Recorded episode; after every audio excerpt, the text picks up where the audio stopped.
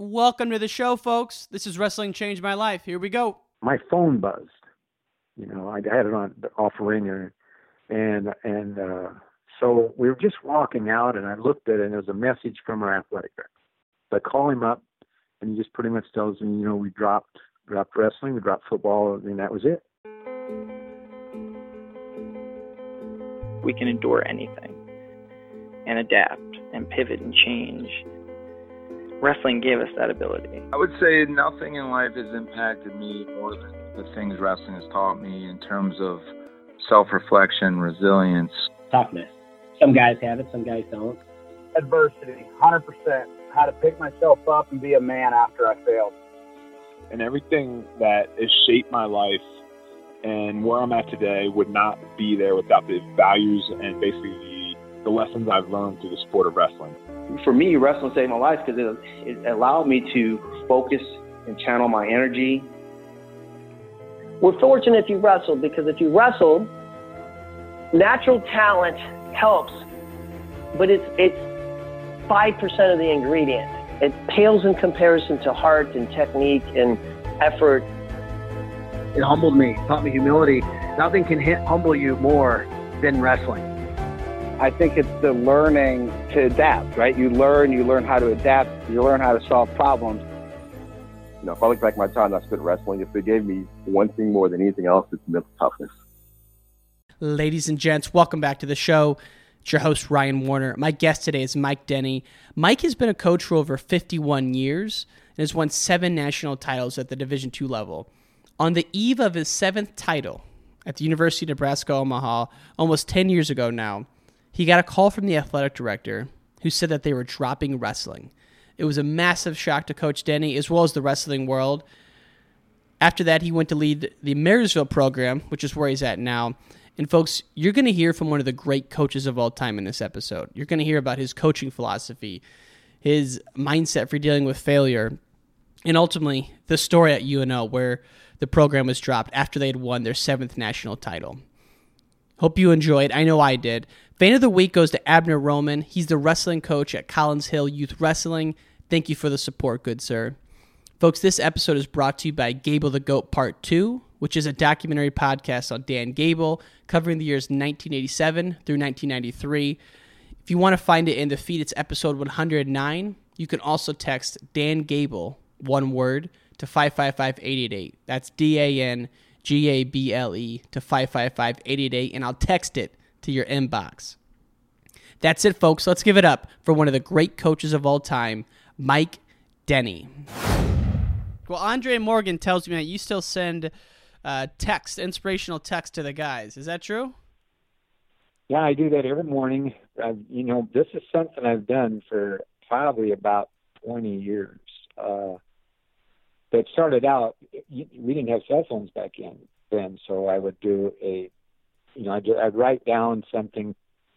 I call it Duke's Daily Dose. My handle, my nickname in college was Duke, and so I call it Duke's Daily Dose. Well, I started way back, know, probably about, I think it was about 20 years ago, because somebody asked me when did this start, and I dug up. So I would write it down, and then around Christmas time, I would type it up. I should clarify that. My wife would type it up. Remember the typing up, and you mimeographed it all. The old turn the mimeograph thing, and I stapled it together, and I would send it out or hand it out.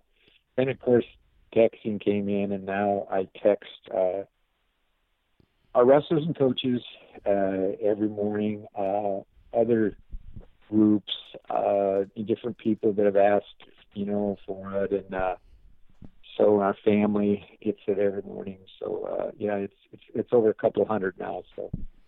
Where does it uh, come to you from? Do you sit down and pray or meditate every morning, or does it? Yes, yes, I do. And uh, you know, somebody asked me the other day, and I said, "Well, let me let me take a picture of my three bookcases through full of books that I, you know, I read, and, and I think it's just important that,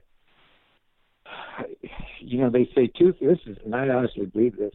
Two thirds of the English language, if you look at it, is negative, has a negative concept to it.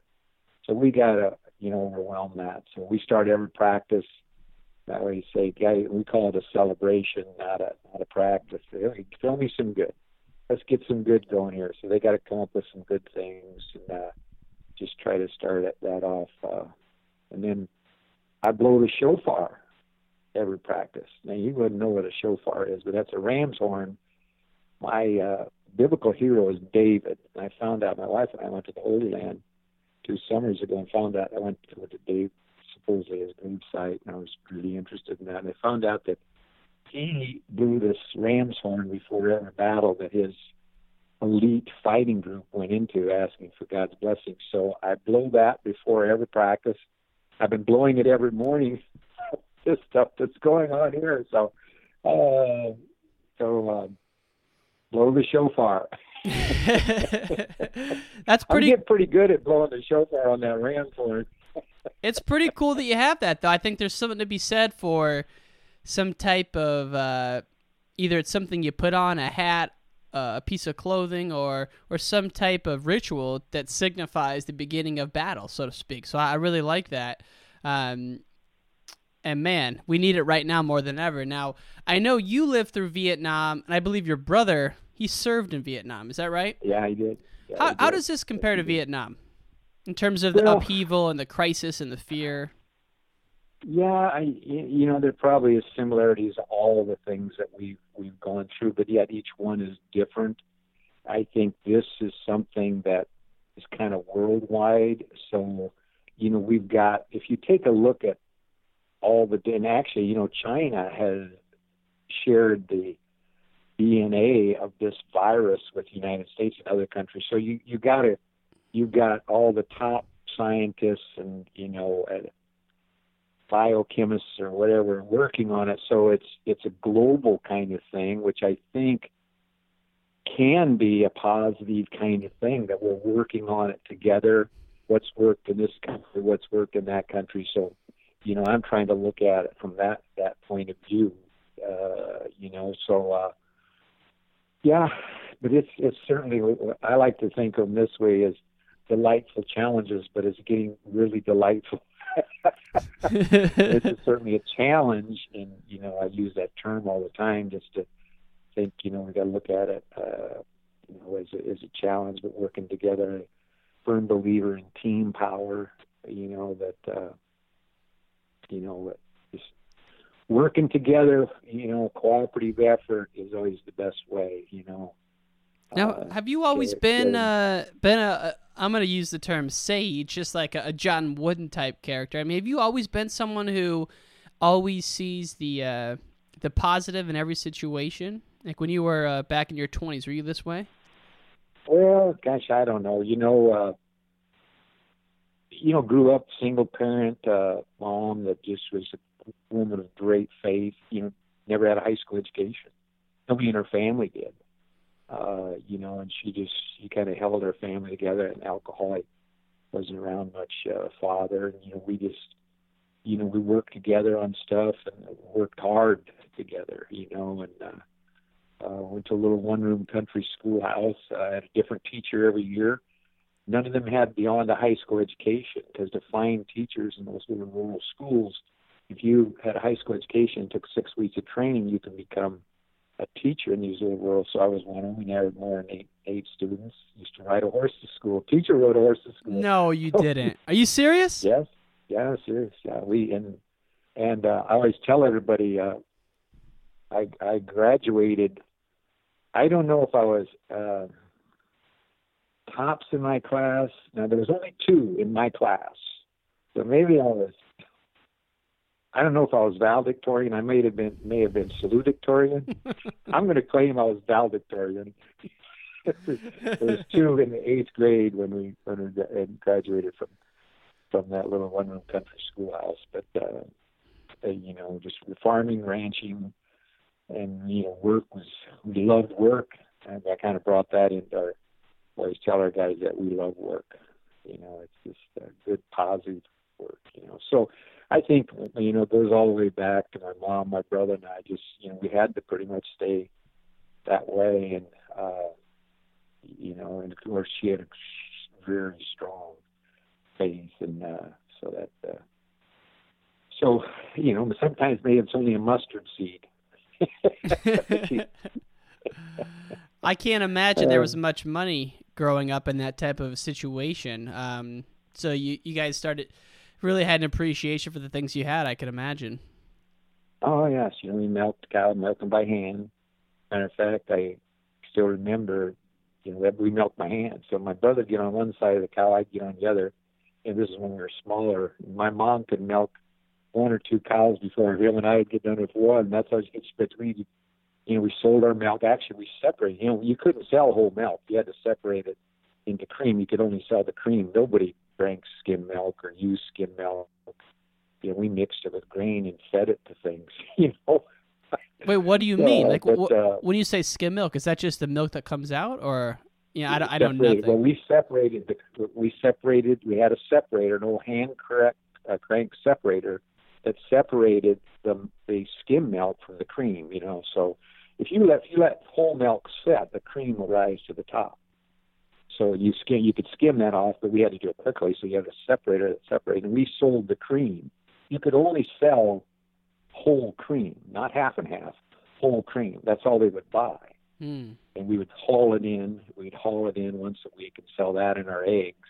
Raised all of our own vegetables and stuff, you know, in that little one room or one room, one, uh, one, uh, you know, like a, a quarter section farm, you know, that we had, and uh, so that's that's kind of how we uh, how we made it. So you know, that, I always tell everybody I'm up I'm up early because somebody's got to milk those cows. Wow. I'm on call. I'm on call.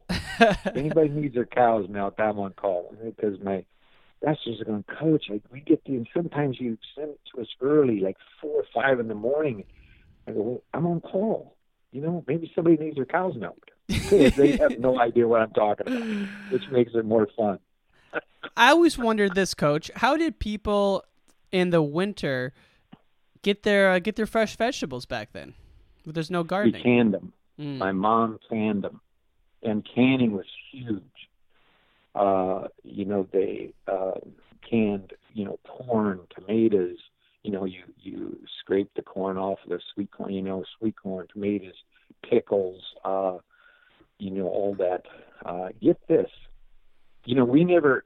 You know, when, for, I can remember when we really didn't have electricity, and we got our mom the first phone when we went to college, the first landline phone hmm so um, you know you shoot you you, you know you had to make do uh you know so uh yeah we course then we got electricity and and that was it was huge Jeez. electricity but uh you know so hey, you know you you may never really thought anything about it you know because really you know out in the ranching farming areas you know it wasn't like a lot of people had any much more than we did you know and uh we got along just fine. Heck we got along.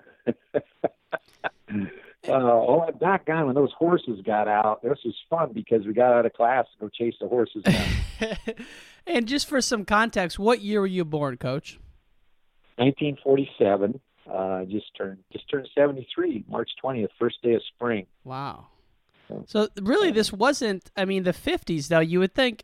I think back to the '50s. I don't think back to what you're describing. It must have been um, some of those rural parts of the country were still li- still like Right. that, though. You know. Right, right, right. And that was our church also. Uh, you know, and so we had Sunday school. You know, Sunday, we, you know, we, we, uh, you know, all the farmers, ranchers would come to our little schoolhouse, and my mom was, I, I every year she was the secretary. I think she was the only one they trusted with the money. so I don't think there was very much of it, but you know, it was a, a little donation. And she was our Sunday school teacher for all the ages. You know, we only had one Sunday school teacher. I remember her she really prepared for it and then of course she had to do a lesson that the little ones up to you know I mean, the bigger ones could could hook up with. So uh yeah she was good at that. And then I remember we we didn't always have uh, you know somebody that there was an old piano in the schoolhouse. We didn't always have I remember we had a lady one time that could only play with one hand because she didn't really know how to do it with two hands. So she kind of I think we sang the same hymns about every because that was all she knew. Now, did you have any Uh, idea that people elsewhere were living a different way, or did you ever think, "Man, I wish things were different, or that was all you knew at that time? Yeah, that's kind of all I knew. You know, Yeah. shoot, I, you know, going to high school, uh, I have to tell you this story. So there was a, um, uh, and his name was Max Heater. He was a grade ahead of me. And he went to rural high school. Uh, it was called Royal High School. There's 40 people in the town, but they had a high school then. And a lot of, you know, a lot of it was kind of, you know, there's a lot more people that lived there. So, but he begged me and begged me when I was, you know, would graduate from the eighth grade to come to Royal High School because at that time he was there, there was only four boys, and if I came, there would be five boys, and they could have a basketball team Mm. because you could start the game with five, but you had to have five. So he begged me, begged me, and I wanted to wrestle. I wanted to wrestle and play football because I had some cousins and some farm kids, ranch kids that were talking about it. And I can remember we would wrestle around a lot. And once they'd been or one or two years of high school, they could I could do okay with them when you know they were still in grade school. And then they'd be whipping me, and I go, "Dang, I want to learn how to do this." And I never went to Royal, and he hasn't spoke to me since. they dropped the basketball team. He didn't get to play. But I went to Neligh High School and had a really good coach who never wrestled. Roger Berry's in the Nebraska Wrestling Hall of Fame. He got it started. I remember him bringing uh, a book to practice, opening it up and looking at pictures and saying, "Okay, let's work on this today." And that's where he built a successful, really successful high school program. Matter of fact, I still, you know, I've adopted some of that, you know, just the way he handled things. And I remember we we practiced in the roller rink. We haul our mat down. We were the first one to get a Resolite mat out of Omaha and Lincoln. First, we we picked up corn in the cornfields. Um, you know, when they run pickers to the corn, they didn't get all the corn. Mm-hmm. So we would go through with a wagon and get our whole team out there and pick up the corn, and the farmer would give us some money for it, and that's how he bought this Resolite mat. And I remember the first day it was delivered to Neligh High School, the school got out To see it. uh, to see it because it, wrestling was big. I mean, we we did well. Uh, I got to tell you one of the reasons we did well though is that he would go to other towns and take some of us along, and they'd help him start a program. And then we'd wrestle him the next year and beat the crap. thing about wrestling. When he brought the mat, we rolled it out, and everybody was oohing and ahhing. And back then, Resolite had this advertisement that you could drop an egg from 10 feet. I'm not sure it was 10 feet, but and it wouldn't break. So we had this balcony in our gym. He sent somebody up there with an egg and dropped the egg on this Resolite mat, and it didn't break, and the school went crazy. That's impressive It because was. I would think an egg would break on a wrestling mat from that far. I up. would think so too, but maybe he had a hard-boiled egg. We always, Ah. you know, we always laughed about that. Never, he might have had a hard-boiled egg because we never really did see the egg after it.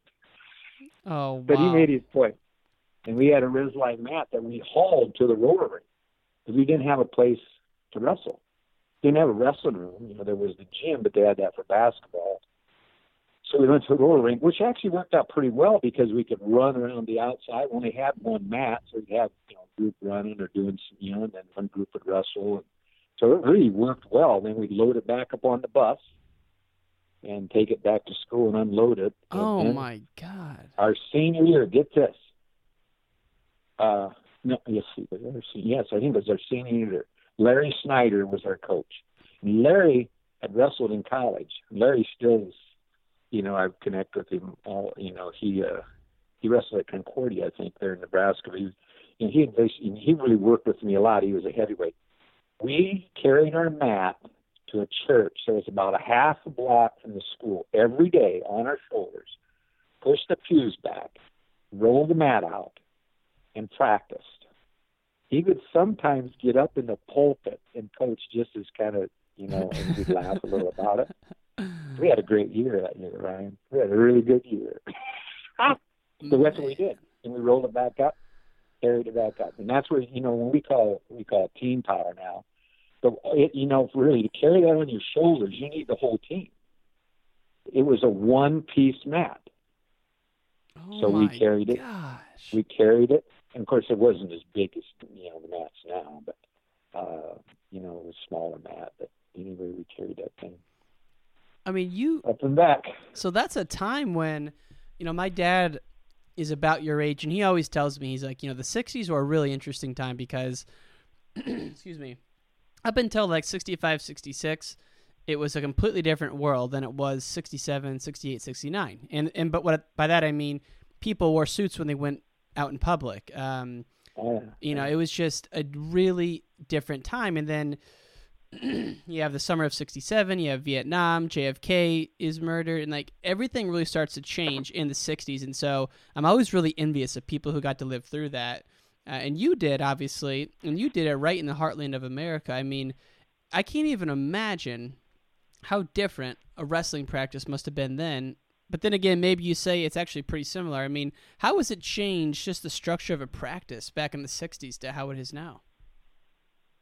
Well, honestly, man, I don't remember. I mean, you still, you know, all the the, the strength and conditioning was always all body weight.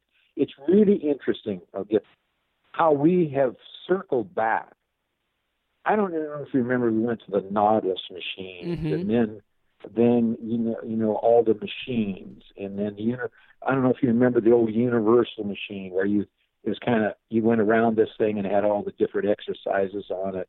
Pretty much a lot of them bought it and put it in their you know corner of the gym and, or a corner of kind of where you worked out. You know where it had you know five or six different exercises you could do on it. You know, uh, but now we've circled back to a lot of body weight stuff that we did back then.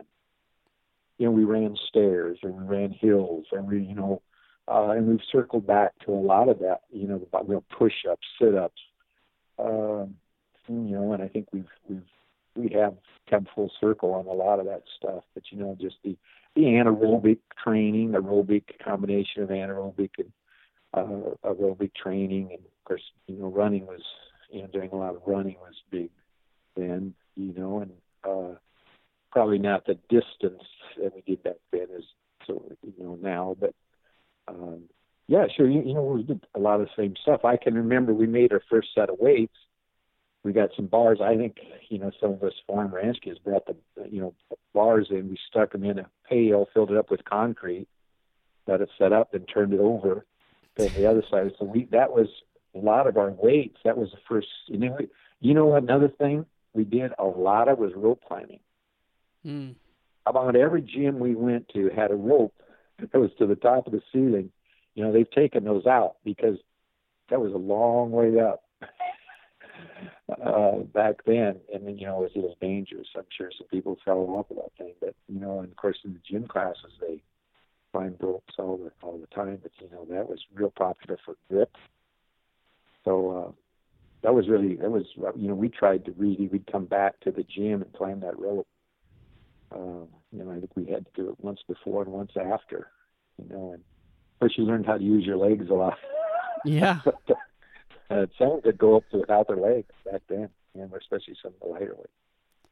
So a lot of a lot of similarities, and I think to your point, Yeah. body weight is coming back, and you know it's funny. My first recollection of ever going to the community center is what we called it. I grew up in a small town in western Illinois, but it did have that Nautilus machine in the middle, and it was kind of kind of awkward, right? It, it, every uh, exercise imaginable was on this one machine, and it was kind of like you would move around clockwise and hit a different exercise.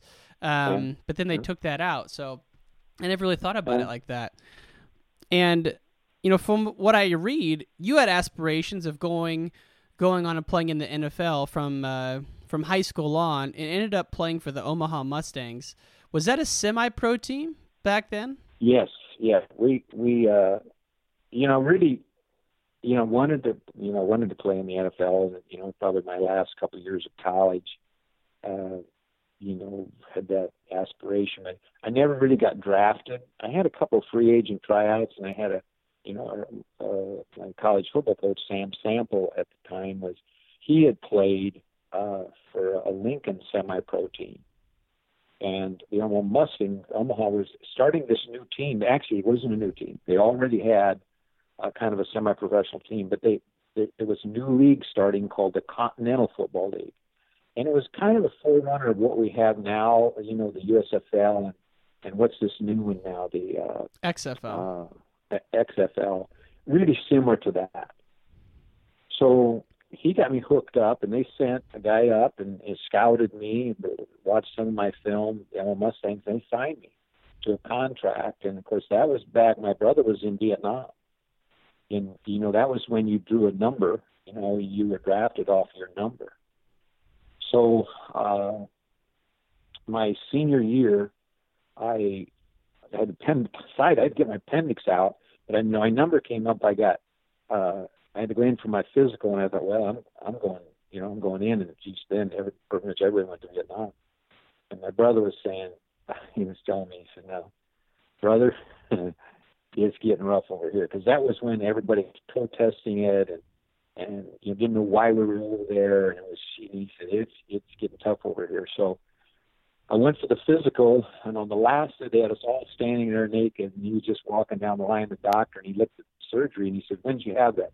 I said, "Yeah, I don't know, a week ago." He says, "Get out of here, come back in a month or so, or whatever." He said, and, you know, they didn't want to take me in there when you know, I just had a surgery. So then, the Omaha Mustangs, uh, they, uh, Jack Payne was player personnel. He got my wife and I. We got married that summer interviews with the Omaha Public Schools and Ralston Public Schools, Gretna Public Schools, down in in that area there. We, and we got offered a job. Well, back then teachers got deferred, so they the Mustangs we practiced in the evenings under the lights and traveled on the weekends, include our games. And we flew to Orlando, Florida, Norfolk, Virginia, Little Rock, Arkansas, Texarkana, Texas, San Antonio, Las Vegas played our games, but we practiced and you know played on the weekends, so guys could have jobs. And we got paid, you know, during you know during the season you could maybe make it kind of, but you know once they couldn't pay, you know, off season.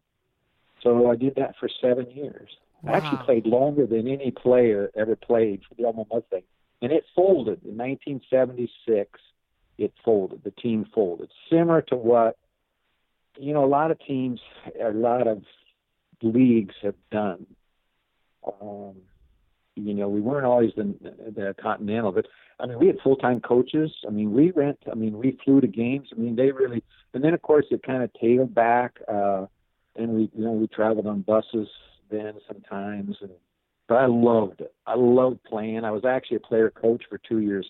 But I, you know, where I was doing the practices and then deciding who was starting you know, I was an offensive lineman, and I, you know, I was in charge of the offensive defensive line, you know, and I don't know, I, I had this, you know, watching film and thing. It was, you know, and I said, I don't want to do this anymore. And they had a, they got a, a Jerry Wilkes became, he was a great player and played professionally for a while at Nebraska, became our line coach, and that's when we really kind of took off as a team. Boy, our last couple of years, we really had, we actually ranked number one in uh, semi-pro football the Omaha Mustangs were in those years. had a great time playing with a bunch of great guys that loved to play.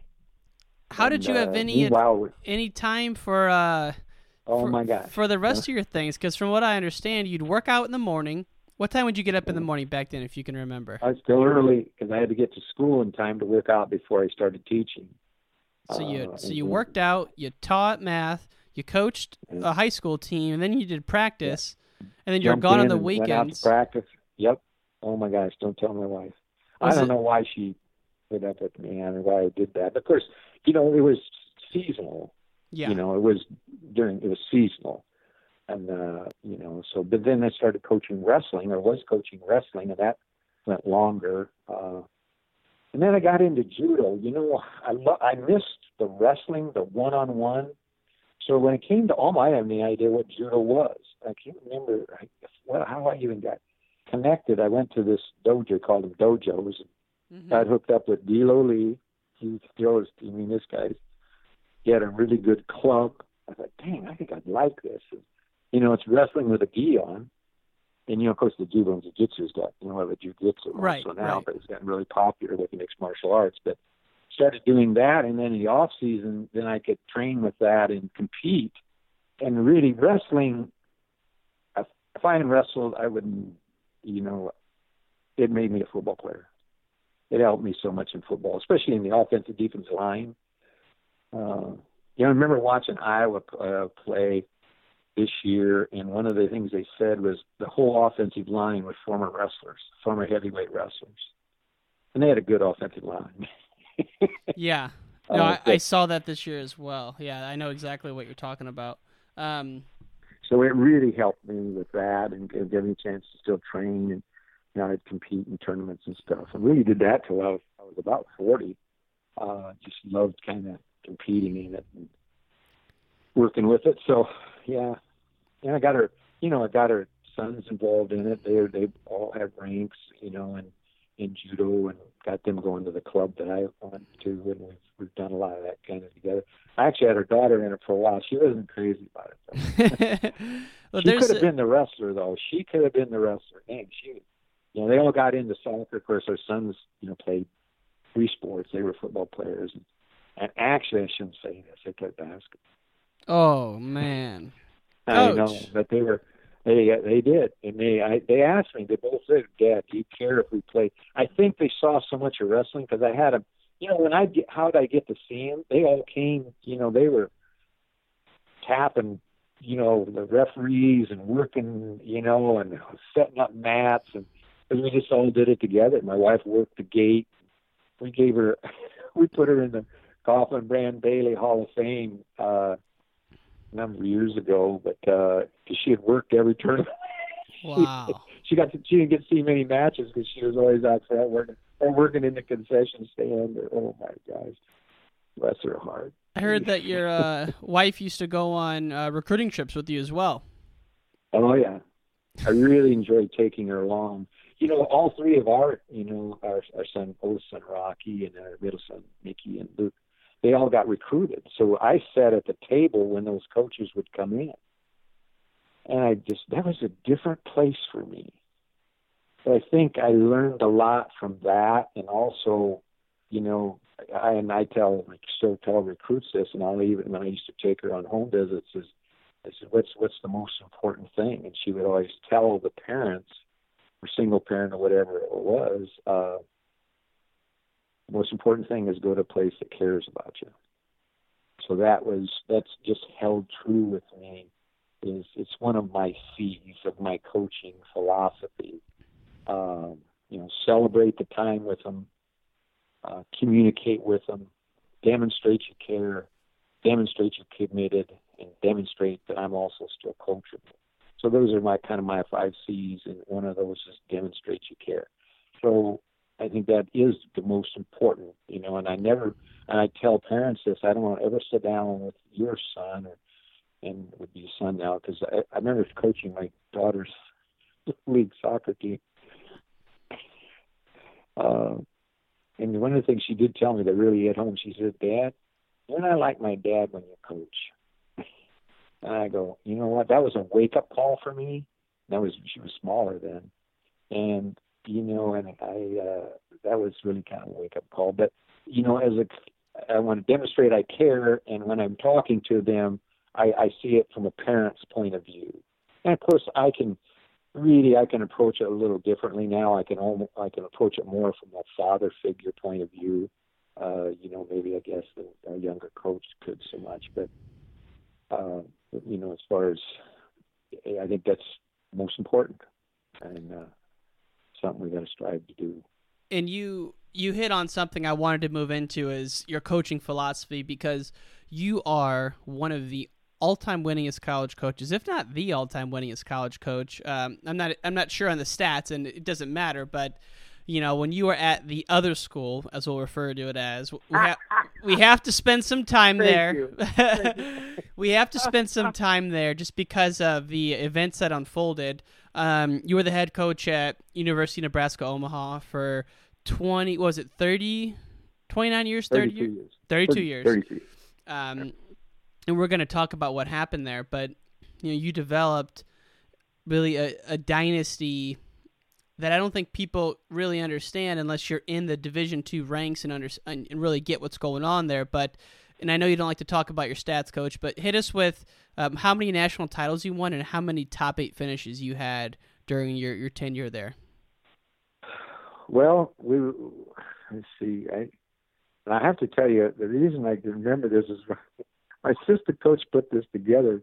He was showing me this the other day, and, and we we were able to win. You know. Uh, seven, you know, uh, individual, you know, the individual national champ. I think there was also seven dual meet championships. But uh, I think I think one of the things we're most proud of is just the the consistency. You know, we try, and I think that's one of the toughest things to do, and and uh, you know, in athletics. And I, you know, I think we were either in the top four of the national duels since you know, and of course they didn't, or the the top four of the of the national tournament itself. I think 42 times, but so you know, I think that's the thing I tell. And in, here, here's what I.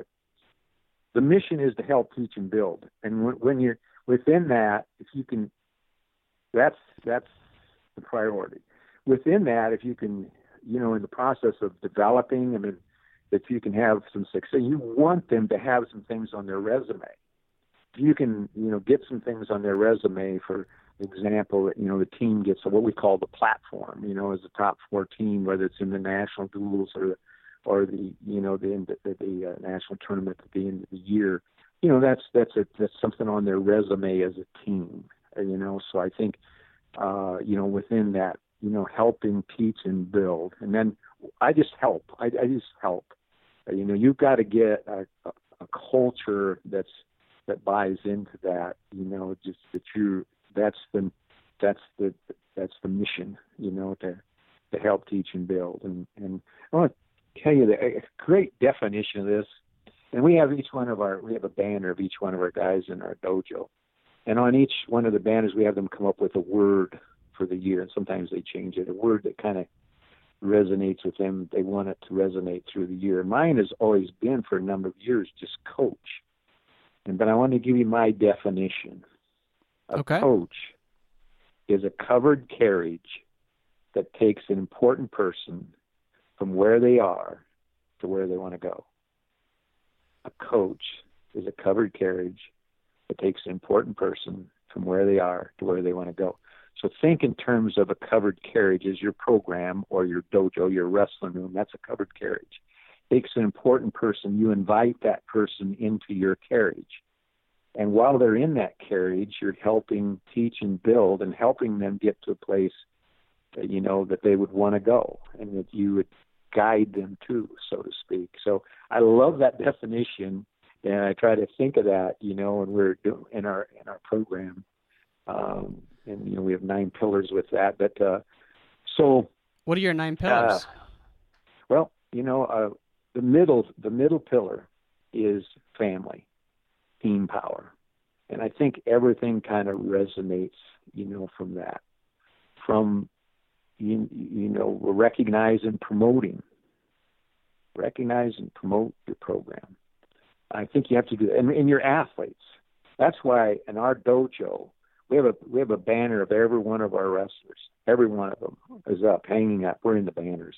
There are all kinds of banners up, and we spotlight them when we have meetings in there, and, and we actually allow our faculty meeting in there every year. There's about 160 under faculty, and there they think I'm being a nice guy.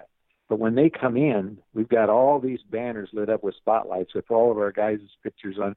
And then we have whether they made the dean's list, they're an All American, they're a Scholar All American. We have their words on it, and they're always at. And I'm like the Walmart greeter. I'm out front. I'm the I'm the Walmart greeter. You know, I I think you know what. Here in a few years, you know, I I think I got a, might have a calling there. So anyway, uh, you know, I'm greeting them, and and you know, I'm just think we're being really, gosh, they let us. You know, we put carpet down, we set up tables for them, let them use our screen for their presentations. But here's all these banners with all their accomplishments and all their banners up with all these things spotlight. and they'll, I see him point. I've got him in the class. Gosh, he does a great job for me. You know that kind of thing. So that's a pillar. Recognize, promote, and market your program along with team power. Another one huge for me is clean engine power. I, I'm big on this. You know, uh, our father was an alcoholic. I saw what that did to him. And so if I can keep them clean, and one of the things we do is they do a handwritten contract uh, for us and sign it and date it every year of of of staying clean. You know, staying free of alcohol and other drugs. I want to tell you, this last two years, and I always tell this team they're special. They're special. The last two years, I haven't smelled alcohol or marijuana on one of our guys in the last two years at a practice or any other time, and I'm around them all the time. That's the first time in my 51 years I haven't. In, in high school was the worst. Hmm. I mean, that was a battle in high school. You know, just kind of keep you that, and the importance of having a clean engine, uh, and also you know that goes into nutrition too. But uh, you know, our my thing is just if I can keep them just alert and aware and on guard of how uh, detrimental this can be to them. You know, the the use of alcohol and other drugs. I've just seen it, and it's whipped me many times. You know, as far as our athletes are concerned, you know, just getting hung up in that stuff, and and I just dang. Did you ever have any bouts with it in your younger days?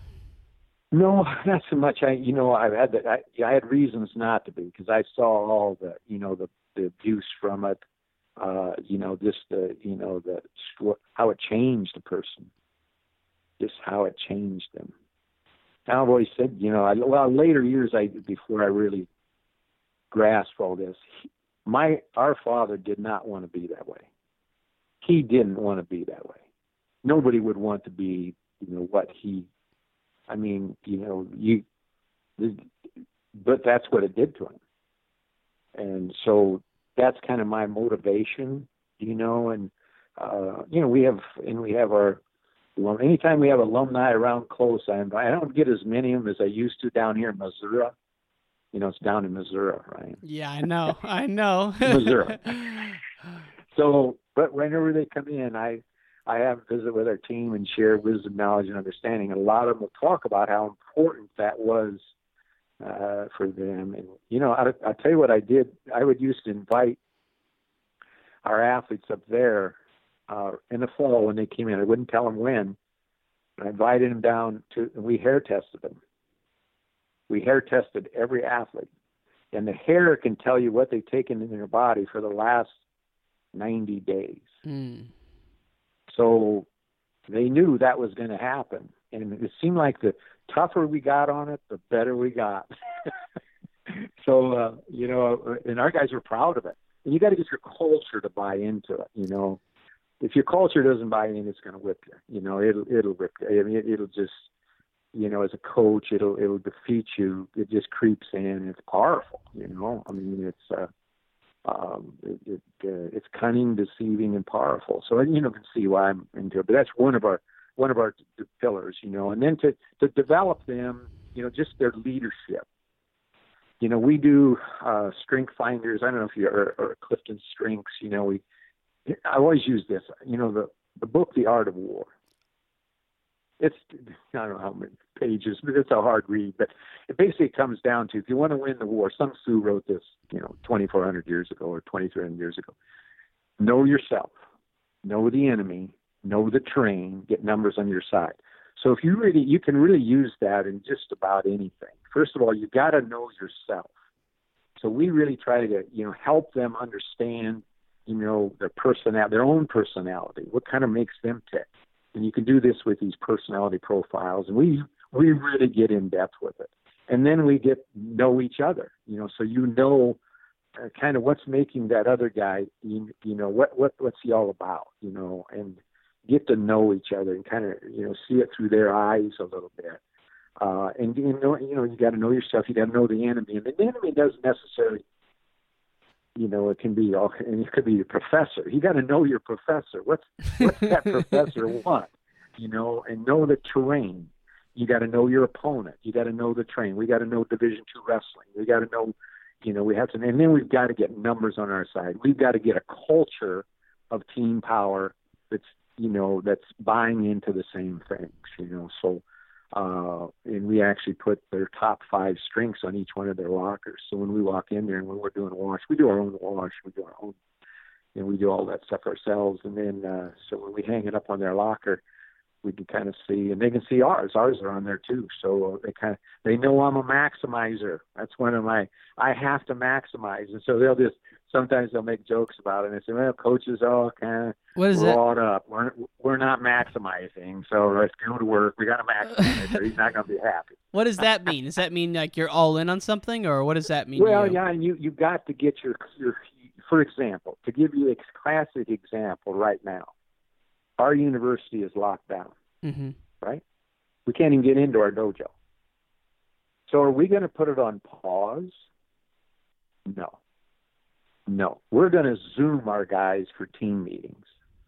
You know what Zoom is? Of course. Yeah, of course. the connection. Okay, Yep. we're zooming our guys. I'm having guest speakers coming in. Matter of fact, Wednesday, Dr. Jack Stark, a good friend of mine, sports psychologist, one of the best. And you know, he's written I don't know seven books, and he, we're going to have him visit with our team. Them asking questions. We're going through, you know, uh, uh, and the thing is, adversity reveals character. We have a big character banner in our dojo, and you, you know, I, you know, you have to display adversity under character, or, or uh, character under adversity. So I'm going to have him visit with the team. On uh, Friday, we've got uh, our vice president uh, Jeff Miller, who's administrator and done so much work with us on their strengths. Is how they're reacting to this will probably depend on their personality. So he's going to talk about that, and so we can kind of identify why are some of us reacting the way we're reacting. You know, uh, so you know, we're, okay, we're, we're going to put it on pause. we're going to survive, right? But we're going to prosper. We have to. We can't. We can't be putting it on pause. Is You it know, our normal for you to have team meetings outside of the uh, the traditional wrestling season? Oh yeah. Oh yeah. So Yeah, we do. You know, we do. So it's nothing really. Okay. Although we can't even get together now. We I mean we can't physically be together, so Right. we've got to do it on Zoom. Well, I didn't know what Zoom was till a week ago. so out how are we gonna how are we gonna do this? And my assistant says, you know, the professor we have that helps us, uh, you know, with uh, Dr. Keener, he's he's a, you know professor that really is kind of adopted us. So, yeah, we do Zoom. That's how we're. That's how Maryville's still going on right now. All their classes are online through Zoom. So we're, you know, we said, okay, let's let's Zoom them. it's an And- amazing technology, isn't it? Yeah, you know, so we can actually do that. Let's not put it on pause. Let's let's grow from it. You know, and uh, and again, it comes back to one of my C's is communicate, communicate, communicate. Okay, so let's find a way to communicate. You know, and and then of course, then we're doing virtual tours of our dojo to recruits. Wow. and then we're doing we're we're we're giving them links to virtual tours to the to the campus. So we we can't, you know, no pause. I guess you pause until you figure out how you're going to prosper. What are this, what are some know. of your other uh, strengths that are written on your locker, Coach? Oh, my strengths? Yeah. Okay, so I, I had a little saying that helps me with be my partner in relating and responsibility. So B stands for belief. I, I you know I've got to keep you know I got to believe you know in Mhm. something much bigger than myself. Be my my stands for maximizer. I realize that you know I'm going to constantly be uh, you know working to maximize our situation. That's just kind of who I am, and you know uh, be my partner uh, in relating and, and uh, uh, uh, be my partner. Partner is positivity. One of my strengths is positivity. Definitely. in relating, I have to relate. I love recruiting. One of the things about recruiting, I want to relate to them. I have to relate, and I have to get them relating to us. You know, this is this is a fit for you. You know, and then I have a tr- I feel a tremendous responsibility to each one of those guys, to each one of our coaches, to Maryville. So I, I mean, I have to realize that about okay. So those are my top five strengths. Um, and you know, the thing is, sometimes though, you can get so you have to dial it down a little bit because you're you can get yourself out of balance. And I'd have to say, early in my career, you know, with all the stuff I was doing, you know, I- I'm just so fortunate that I had a wife. I remember one time Dr. Stark had her and I talked to the, a bunch of CEOs that he was working with who were gone a lot or, you know, kind of on a mission, so to speak. Mm-hmm. And so I gave my little pitch, and then she got up. It was so smart of him to have the spouse talk to these, uh, and they were men and women that were in the crowd, you know, because some of them were, you know, kind of career women that. And she said, you know, I realized early in our marriage that if I didn't join him on the journey, I was going to lose him. And that just about dropped me to my knees. You know, us men, we're a sorry lot most of the time. and the thing is, you just, you don't realize you get on this mission, where's the balance? Uh, you know, so that has been, you know, and I know, uh, I am told one of our wrestlers the other day. I have individual meetings with all of our wrestlers after every competition. We sit down and talk. You know, the communication. Every thing. And a lot of competition, times- even. every competition I sit down with every wrestler Wow. and spend time talking to them. And I'm, you know what? I spend time listening.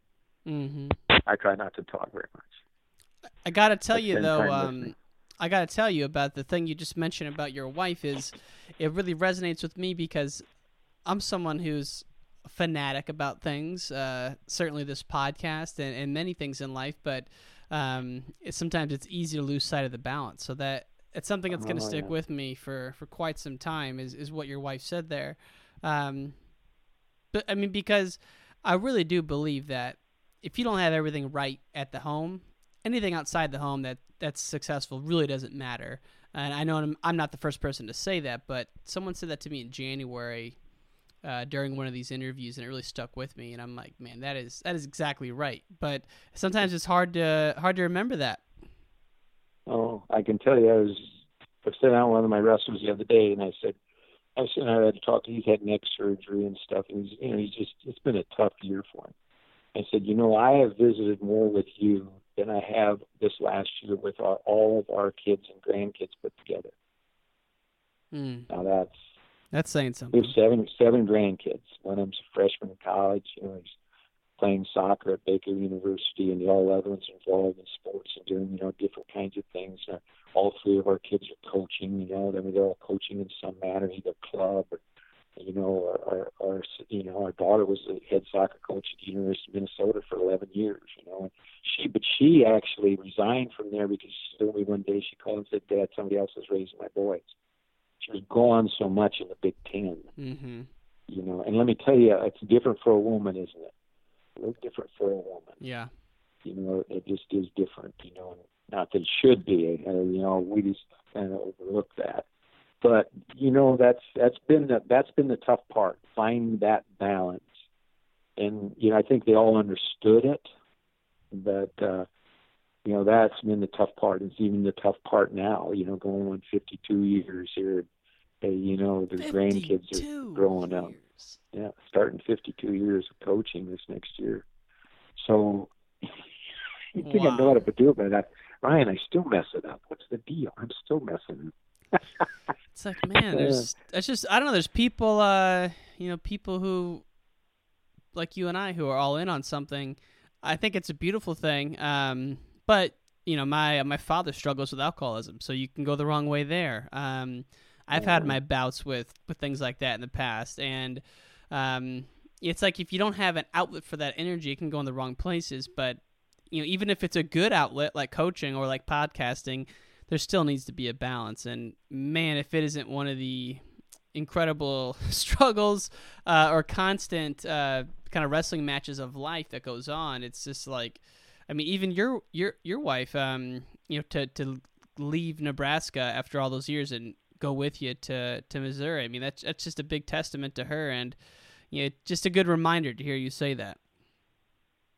Yes, I, you know, and kind of, you know, one of the things, another thing we have our guys do is come up with a brand of what would you, and actually six of them have tattooed their brand, and one father has tattooed his son brand, his son's brand. Wow. Uh, and so anyway, we throw them. So my brand, this is years ago. Like, and that, the, how we came up with this is we branded our cattle.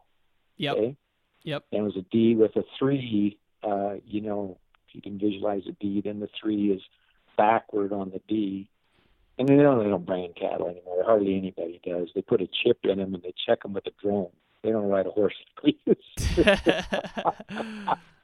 but that's just. But you know, it's like you know, if we could get our wrestlers to come up, because the brand you put on it went back generations. You know, that meant something. You defend that. You so you know this has grown through the years, and we have a eight foot by eight foot banner, and and we did in our other dojo too, uh, of all the brands for every year. So this is we have nine brand banners up. Well, my brand, I adopted this, and I wanted to be the Star of David, but this because David is my biblical hero, and he was the only one in the Bible that says after God's heart, being after God's heart. But the Star of David was six points. I don't know if you remember when Hitler made the Jewish people wear the Star of David. Yeah. I want to. Well, I used. I didn't. I used only five points because I had five C's. So I took out a star. I hope David doesn't mind. But I'm not Jewish. So. Gotcha. So I have a, I have a five star. That's my brand. And in the middle of it is the, the our brand. Our you know we branded our cattle with, and then the five C's are on each point, and then the five S's of the five things we have to guard against: self, silver, money, substance abuse, sloth, laziness, and sex. Mm-hmm. So I have the five S's, the five C's, the D with the three in it, and then I have the Black Panther in it.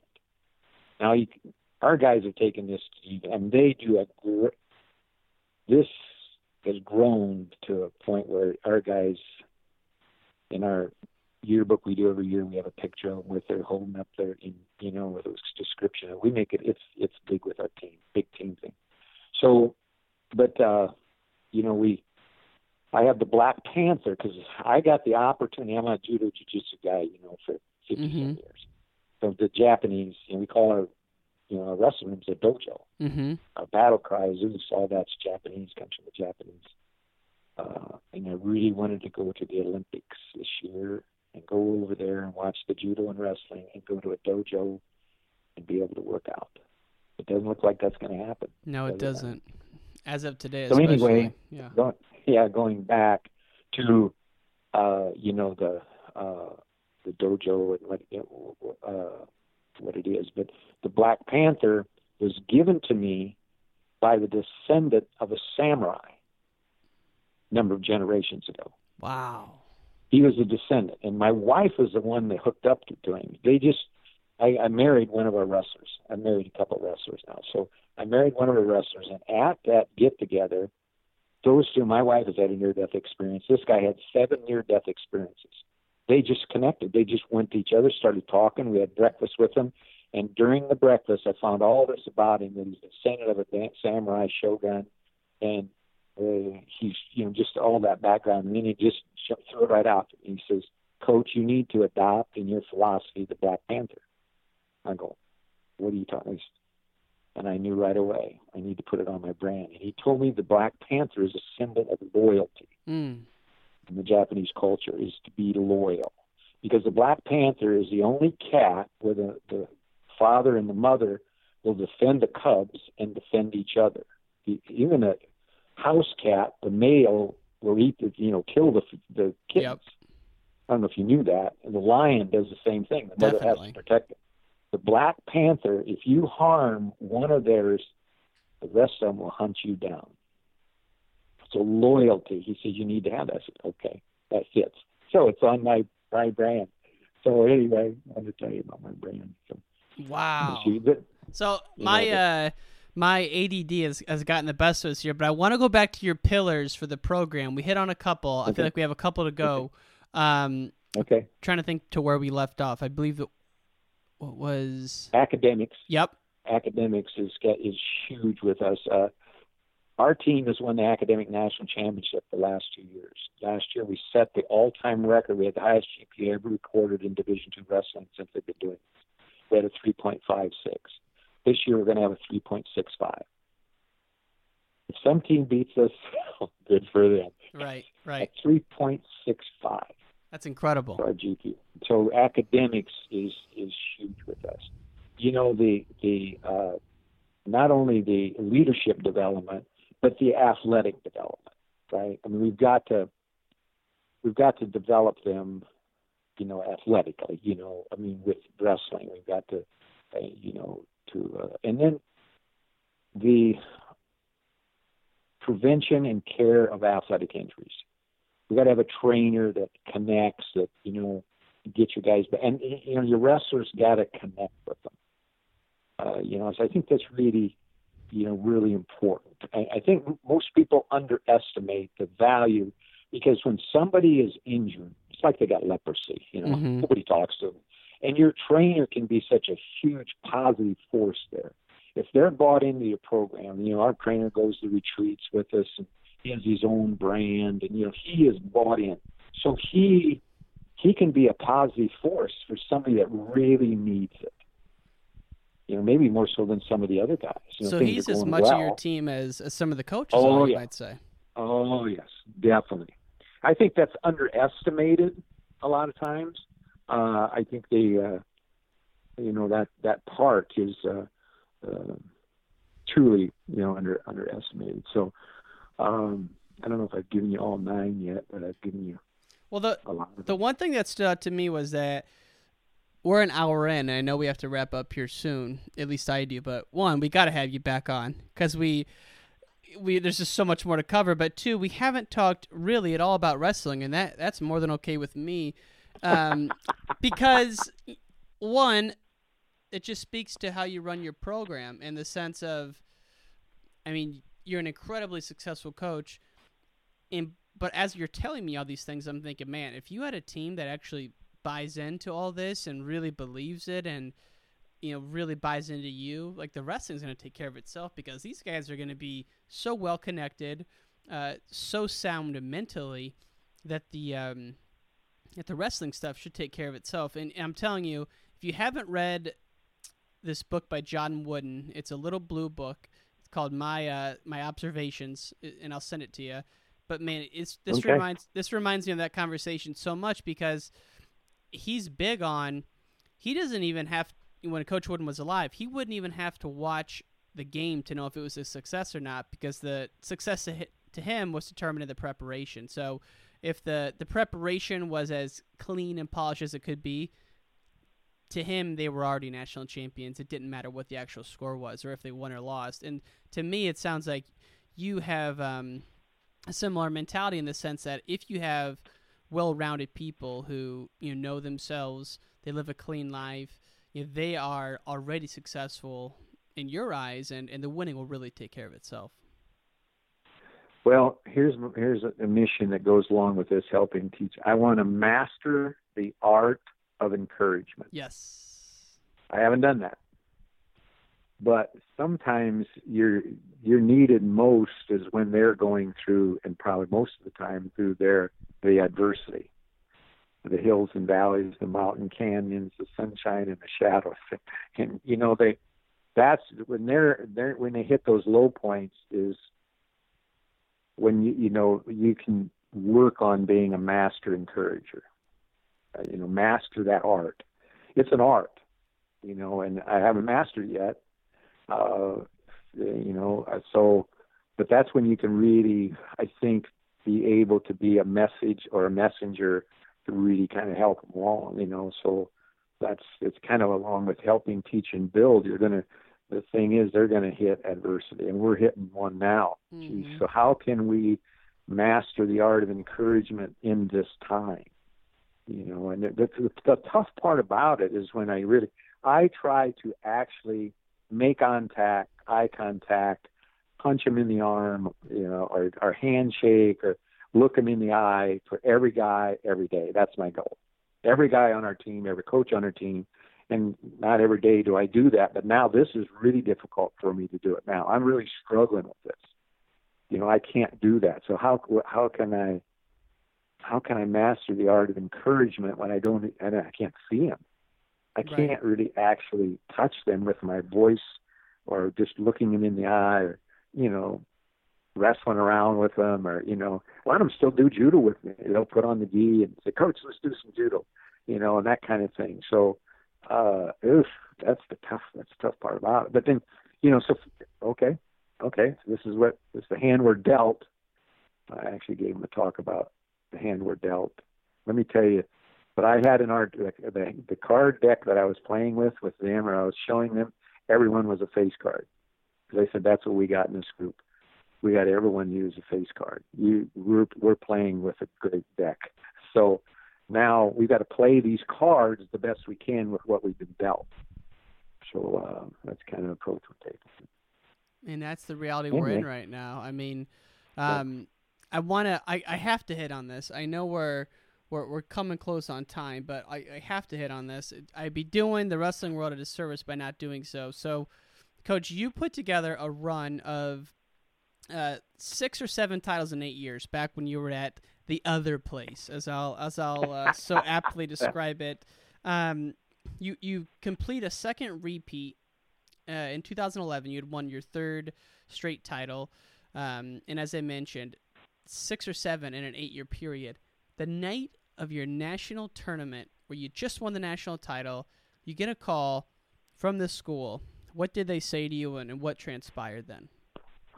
Well, you know, so for some reason, Ryan, after that national tournament, I told our guys, you know, we got off that platform and a lot of parents were there because it was at Nebraska Kearney. So a lot of, you know, we had a lot of boosters that, you know, just parents and, you know, just family members. And just, so I said, you know what, guys, I said, I want you, we're, we'll get together at the hotel and we'll, we'll talk about it and, you know, that kind of thing. But right now, savor this. I want you to take some time. We're not going to rush out of here. I don't know why I said that. And for some reason, I had this. I had no clue this was going to happen. I, I had no idea. So then we get, and I'm just during the meeting at the hotel, packed, Mm-hmm. and where I'm just, you know, just you know, bragging about the guy, you know, just what we, you know, the coaches and and just what we because we really went through some adversity, and you know, then we talk about consistency and and he's a great bunch of guys, you know.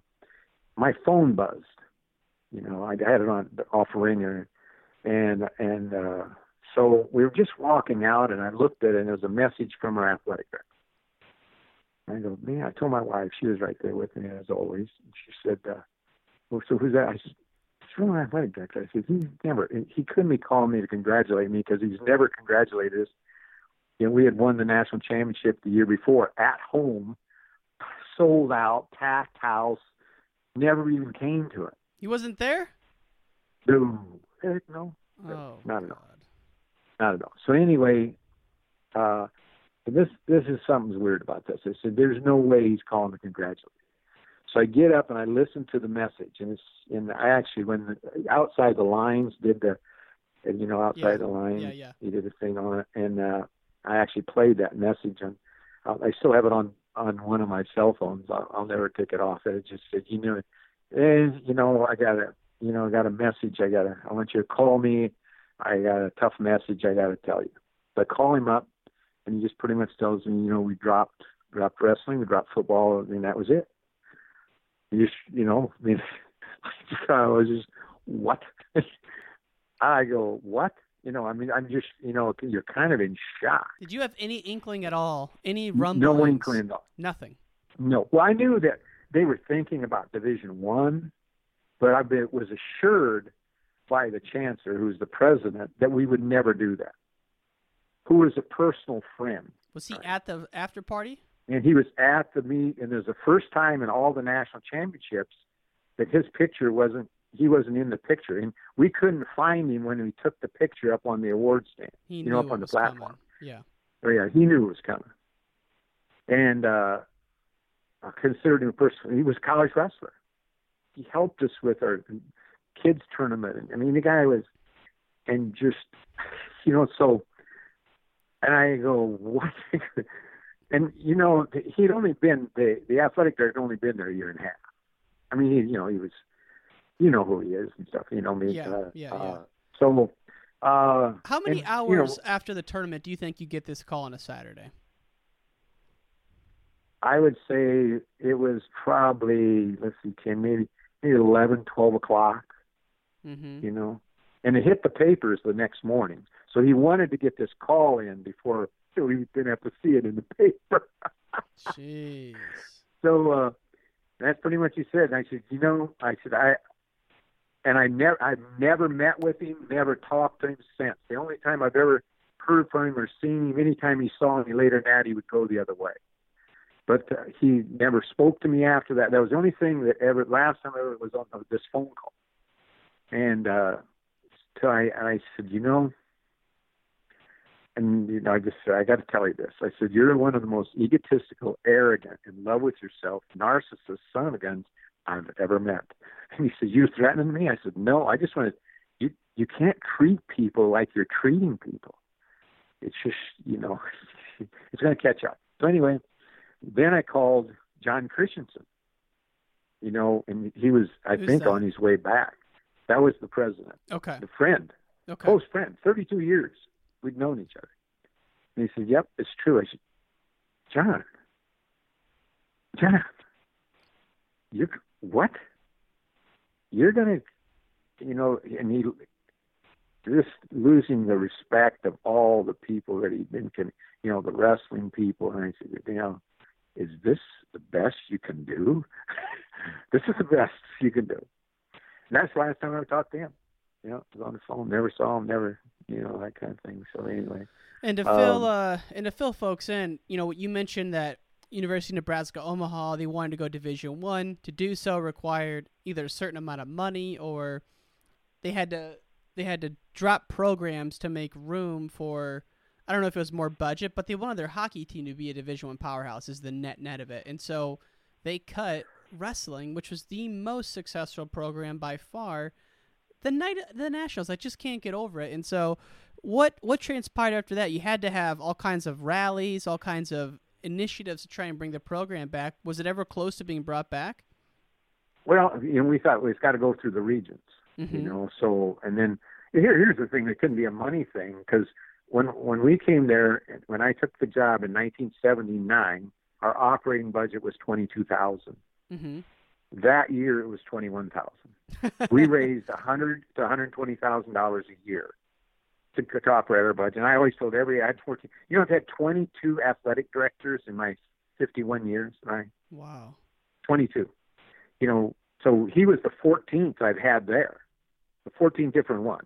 You know, where one leaves, you put an interim in. Mhm. You know, that either stays on or it goes, and the next one comes in. So that's 14th. Mhm. He was 14th. You know, and and so I- you know, find a way to survive and prosper. You know, but this guy, I tell you, you have to hand it to him. he he was good at what he did. You know, as far as just lining up the regents, all of it was lined up before. It was all done. It was a done deal. We found out two, you know, two days before we were going to speak to the regents as a group, the football group, the wrestling group, that it was already a done deal. They were going to vote six to nothing, and the president of the region, of the regents, the president was a friend of mine. I he was one of my first athletic director, one of the 22. Clearly, he was maybe my first or second athletic director at South High School, and he and they all lied directly to our face, to my face, and how they did it. And you know what? Uh, Yeah, we're not the first ones that run across it. Probably won't be the last, but But why? But if there if it wasn't a money thing, why'd they do it? I don't understand. What what was it Well, impacting anyone by having a wrestling? you know the, the the league they wanted to go into didn't have football or wrestling. You know, the Summit League didn't have football then. Well, I don't think it still does. You know, you had to find an associate kind of uh, you know league to take you in. And shoot, it wasn't three or four days, and you know they said you know there was a league, you know the league that North Dakota State, Northern Iowa, Mhm. well, it was the Big 12. It's actually Big 12 now, right? Because they've all joined the Big 12. So we could have. They told us, hey, you could, you could come in here, but it already, you know, they had already decided they were going to drop it, and it was a done deal. And I don't know if it was a.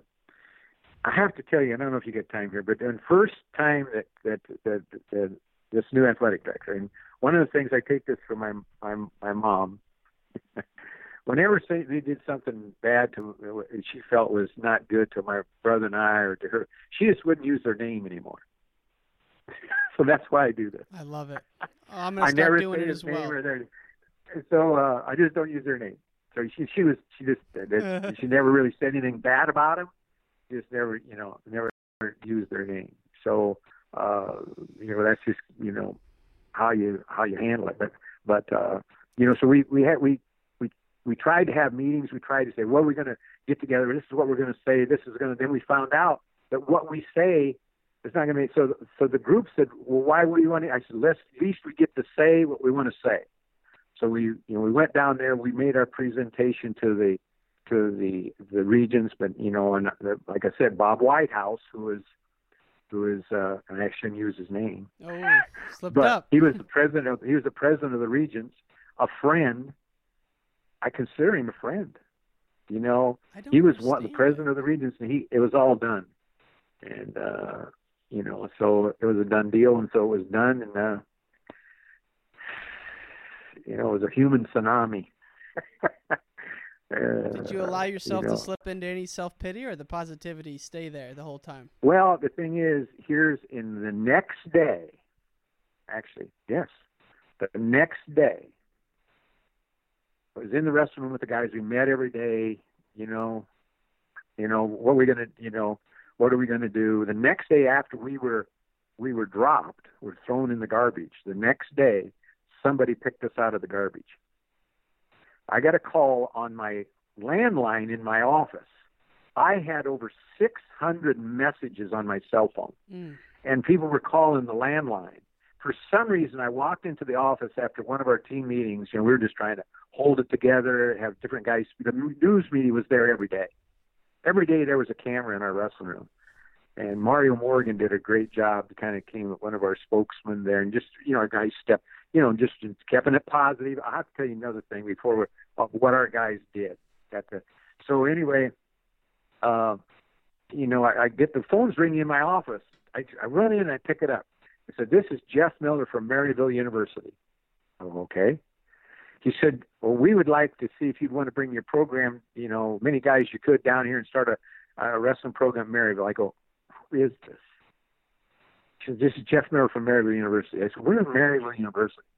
I said, "We're in St. Louis." I said, and, he, and I, about three times I go, "Who is this really? If this is this is one of my friends. I said, this is a cruel joke. I'm going to hang up." He says, "No, I'll be up there tomorrow. I'm flying up. No. We really want to do this." Yes. The next day he was in the wrestling room. The next day he came into the wrestling room, and this was two days after it went down.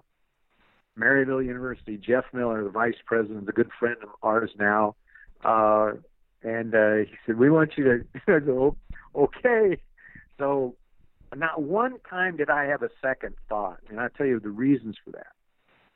One a, a victory for all of our alums was to keep it going.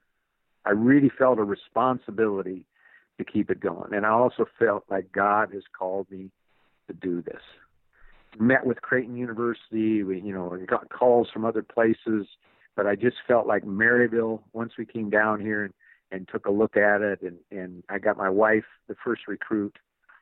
I had to recruit. I had to be our first recruit. But one of the things we did, we came back from the national tournament with the trophy. We were locked out of our field house. We couldn't even take our trophy into the field house. And I knew that the the security guy for I'd known him for thirty years. And I said, Joe, let us in. I said, I can't, coach. I said, Joe, let us in. So he did lead us in, let us in. You know, we didn't even have a place to put our trophy. They wouldn't even let. And then a huge crowd gathered in there, and we talked. And then they had had us over, and the, uh, the athletic director and John Christensen. I'll just call him the vice president or the uh, chancellor they were sitting there, not talking to us, but just sitting and trying to explain everything. The football players, as soon as it started, got up and walked out. That was their sign. Our sign was this.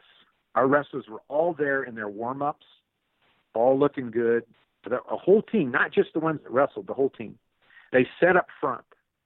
And when they were done, they walked up to the front, all got down on a knee, put their arms around each other, and said a prayer heavy. It still brings it still brings tears to my eyes. Wow. And there was coaches, and it wasn't. It was they just will hang together. And I, I was, I mean, and it, when they walked out, there was tears in coaches, other coaches' eyes, because other coaches came to see, you know, what what all this is about. And you know, so I said, you know what, we got to carry this on. We have to. You know what? we're we're, we're going to carry it on, called to do it, and carry it on at Maryville University.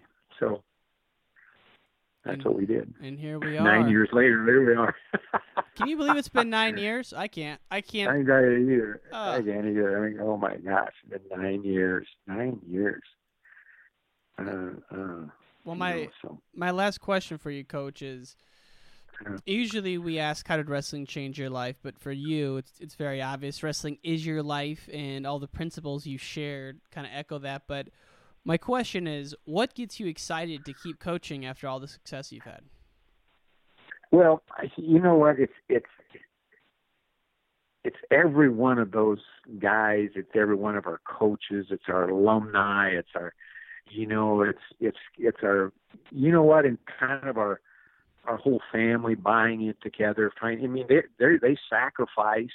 You know, I mean, there's you know our our, our you know Rocky and and Mickey and Luke are they've sacrificed. My wife has sacrificed. Our you know, but that all together we've kind of, you know, it's kind of a calling. We've all had to work together on it. And I, I'm big into team power. Matter of fact, that was, was part of my Duke's Daily Dose today was, you know, how working together, you know, it, it we can, you know, it's a inspire a shared vision. so we've got to, you know, uh, that's why. I mean, it's uh, you know, wrestling is the vehicle. Although you, you understand this, Ryan, wrestling is a great vehicle as to teach and build. What better vehicle can you find as far as a sport? Because it brings out the best and the worst in us, doesn't it? yeah, it does. It brings out the. It, it's just it's demanding. It's uh, I mean, it it takes just everything you have, and that's why it's such a great vehicle to teach and build with and and and you know from uh it's and so you you you uh you can really use that but then in the sport itself i mean i you know i love the sport itself i you know i uh, uh just all parts of that and, and i coached football you know for 10 years in high school and played it for 7 years after college so football is but you know the rest you got my, i got a lot closer to the guys uh you know there was just that uh bond you know that not that football doesn't have it, but I not it wasn't the same for me as it was in wrestling. It's a better you know? tool for change. It just simply is, in my yeah, opinion. Yeah, yeah, yeah, yeah. You're right. Um, and, uh, wow. So, yeah. Called Co- to do it right now. I'm called to do it. Well, we need you, especially during these times, and um, I want to thank you for your time, sir. It's been an honor to chat. Andre Morgan has been hyping you up since I met the man. He's like, you got to get Coach Denney. You got to get Coach Denney. I go, yeah. let me finish this project, then I will. And as soon as I got done the next day, I, I wanted to get you back on here. And, uh, you know, shout out to Andre Morgan. He's been a huge help uh, to this oh podcast. And that's a guy who loves, that's a man of service right there. He, he just helps oh, people, yeah. you know? Yeah. Well, his son was 14 years we've been together. He was on three national championship teams, national champ, great leader for us. How good and was Andre that and I, back his in the day?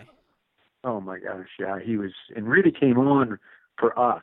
You know, he really came on and be, I think really grew to what he, you know, was you know just his leadership and and uh, was a great, uh, you know, uh, and sheesh, you know, all the gosh, all the great coaches. I had, you know, Ron Higdon and Jason Brills and Zach Dominguez and, uh, and Zach Stallner and, uh, sheesh, you all the ones we, uh, we had up there, you know, for years and just were loyal to us and all the graduate assistants we had up there and ones I got now and Keenan Haggerty. And he's he's been tremendous for us. And so uh, you know George Ivanoff was we, we just had you know and that's why we keep doing it right that's so, right right and you know what that's why you keep doing what you do I have to commend you for doing this I have to commend you for for what you do so thanks. Thanks for doing it. Thank you. Thank you. Thank you. You're making a difference. And all great things must come to an end. If you want to hear more from the podcast, text wrestle to 555 888. That's wrestle to 555 888. You can also find us on Instagram, Wrestling Changed My Life, Twitter, Ryan underscore in underscore Warner, as well as our website, WrestlingChangeMyLife.com. Take care, y'all.